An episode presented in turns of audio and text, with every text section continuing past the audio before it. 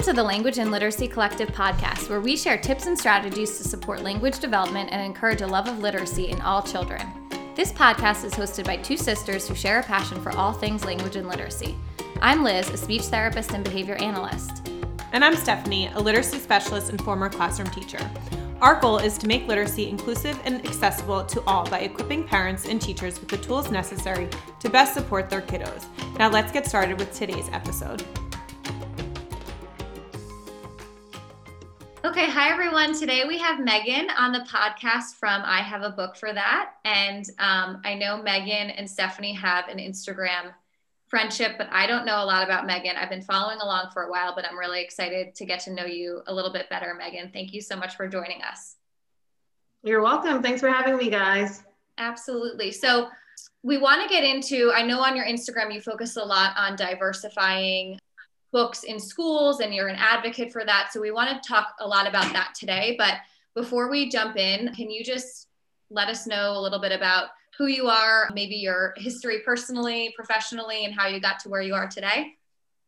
Yeah, um, so I live in Summerville, South Carolina. It's near Charleston, if you're not familiar. Um, and I'm married. My husband is not a reader like I am, and we have one son. He's nine, almost 10, so that's been fun. Um, he's more of the reader in the family. I have two dogs. They're both rescues, Lincoln and Roosevelt. Um, I like to read, obviously. When I'm not reading, I like to travel plan and travel, which doesn't happen a lot lately. I really miss traveling. Um, and I grew up just around books all the time. My grandpa liked to read and my dad liked to read. So then I like to read as well. Um, professionally, I'm a teacher. This is my sixth year teaching. And I actually didn't always want to be a teacher. I feel like everyone's like, oh, I wanted to be a teacher since I was in like kindergarten, kind of the Matilda story, I feel like, but that wasn't me. I actually wanted to be a doctor for a long time, which I don't know why, because I cannot stand the sight of blood or anything gory. Um, and it wasn't until my 11th grade year of high school that I decided I wanted to be a teacher because I had a teacher, Miss Pavlisco, she would let me do extra credit projects and like read books and then present on them to the class. And she was like, Oh, I think you'll be a teacher one day. And I'm still like, No way. Like, not me. That's not for me at all. Um, so then my, I guess it was my senior year because the next school year I was like, Oh, I do want to be a teacher. Um, and I told her, and she was surprised, but here I am. And I didn't become a teacher traditionally. I went to college right after high school, of course, like most people. Um, and then I had my son. So that kind of deterred my plans a little bit. And then I got married a few years later. Um, I worked in banking for a long time throughout that. And then I went back to school. So I always wanted to be a teacher during that time. I just kind of had some crossroads um, along the way. But here I am. So I'm an older teacher. I'm 33, year six of teaching. Just your birthday. Yeah, it was just my birthday. It's still my birthday. It's my birthday all month the whole month. I'm a birthday brat. I love it. Can you tell us a little bit about your Instagram account and the platform that you've created? Yeah, so a lot of people don't realize this, but it was actually my son's Instagram because he wanted to have a YouTube so bad of like reviewing books. And I don't like doing the YouTube thing because it takes so long to upload. So I was like, well, let's just do Instagram. So it was his Instagram for a while, and I think it was like Mason Reads or something like that.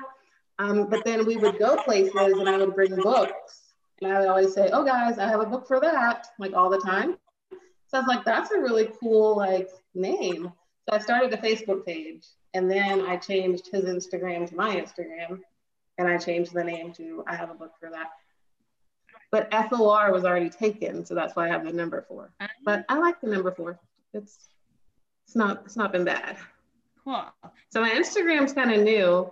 I switched it over to like my own, I guess April of last year. Okay. But I don't know when I started his. I feel like everyone does their bookstagram anniversary, but I don't know mine, so I feel bad. I wish I did. You make up a date.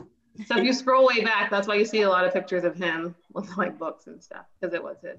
Very cool. So speaking of your Instagram account, we know that you highlight books with diverse characters how do you choose books for your family and for your classroom and then the ones that you decide to share um, through your instagram account Yeah, so a lot of people are surprised that my son's nine and we still do a bedtime story every night.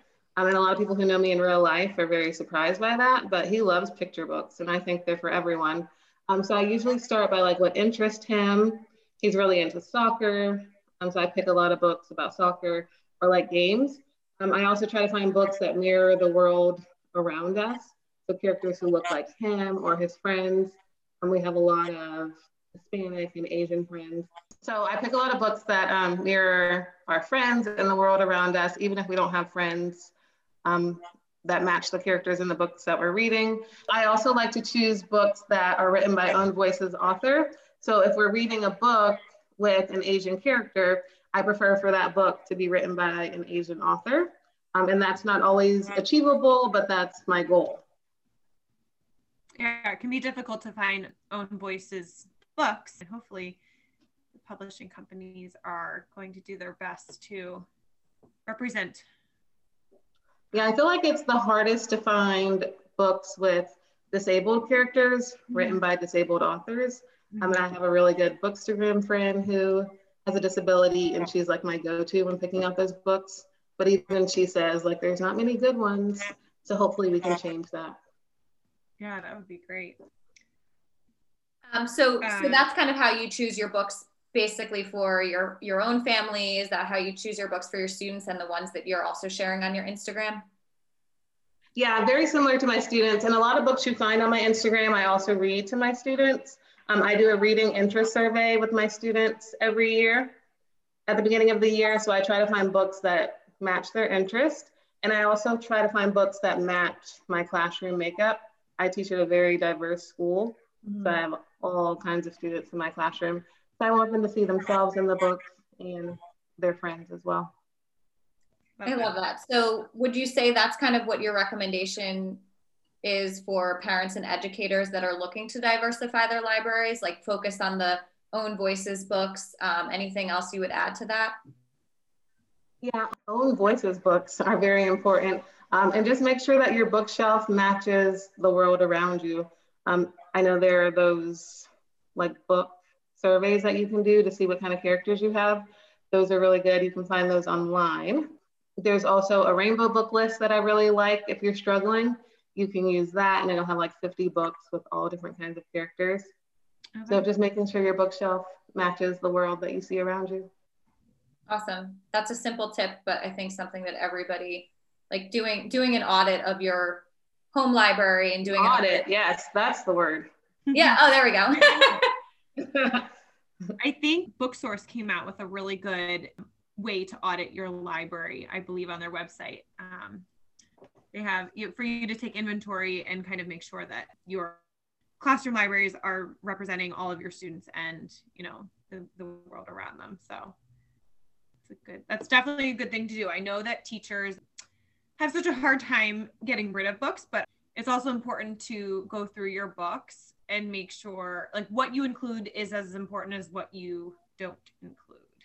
Did I say yes. That? No, that's yes, really good. Because I was reading a novel to my students, and I won't say the title of it, but it like the words and the things they were doing are just like so antiquated that even I was like, I don't think I know what that means. So I was like, we probably should not read this one anymore. Like it's way too outdated. So I can't throw away books. I have a hard time doing that, but I do shove them in my closet or I'll donate them to the neighborhood libraries in my neighborhood.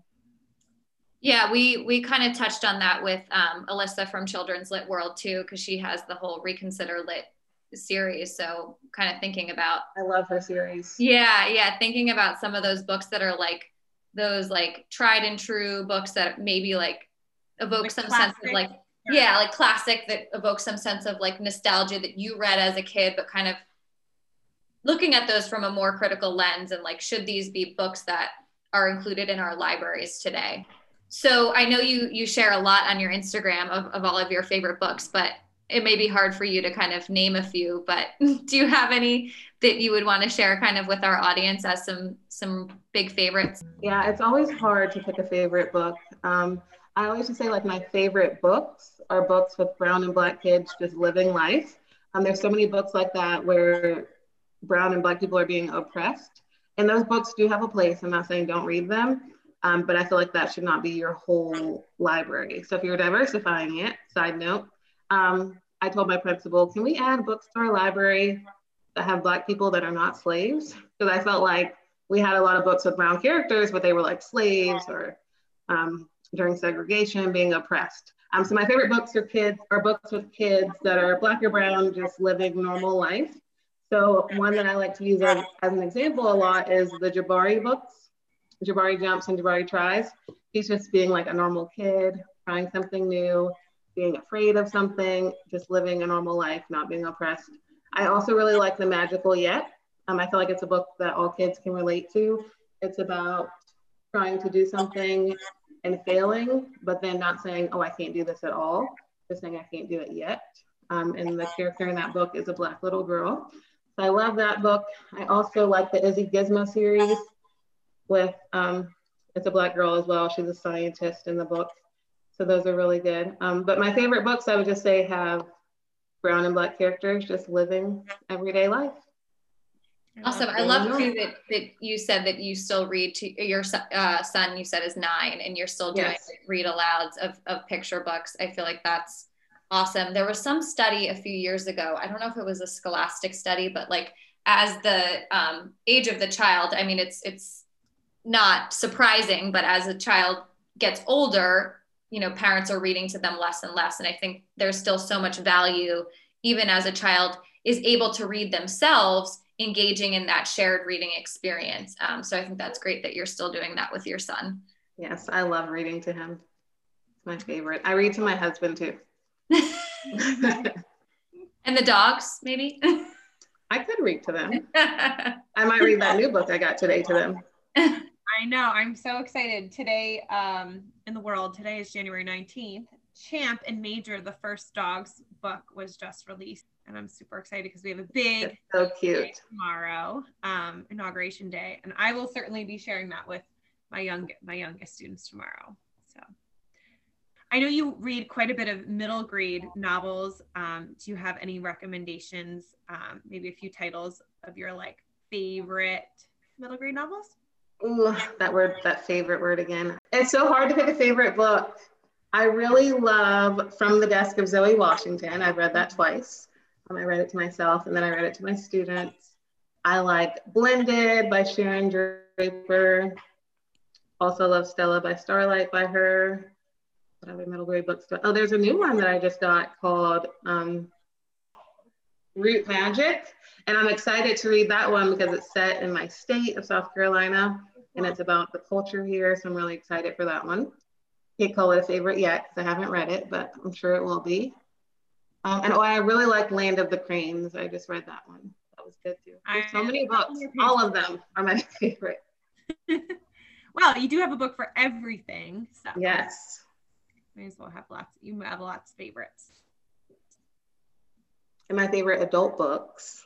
I oh. love Tiffany Jackson. Okay. She's one of my favorite authors. I'm reading a book by her now. Awesome. And she's coming out with a middle grade book, I think, and a picture book. So y'all have to oh, check that out. Cool. Yeah. Wow. And I guess she really writes YA. She's not like an adult author, I guess. But. YA is awesome. I love, yeah, YA. I love YA. It has like really complex themes and really like well developed characters but it you like it's a lot easier to read than adult novels like you can like fly fly through them um they're sometimes i'm like this is like for high school kids what? Well, that's also surprising too yeah when we read parachutes that was um like I don't I wasn't reading books like that and me either. I think I was still reading middle grade in high school. Yeah. but well, this is awesome. Thank you so much for uh, joining us and talking about books. Um, Thanks for having me. that wasn't as scary as I thought it would be. yeah, thank you so much. And if anybody else wants to find you, go to I have a book for that with the the number four. Um, yes, number four yeah, for more awesome book recommendations. So thanks so much, Megan. You're welcome. Thanks, guys.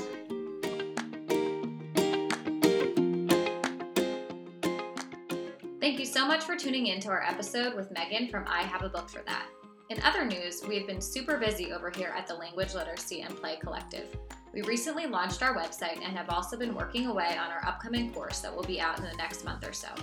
Head to our website, www.languageliteracyplay.com, to check it out and sign up for our email list for tons of free resources and so you can be the first to know when our course is released. Thanks again for listening, and we'll catch you again next time.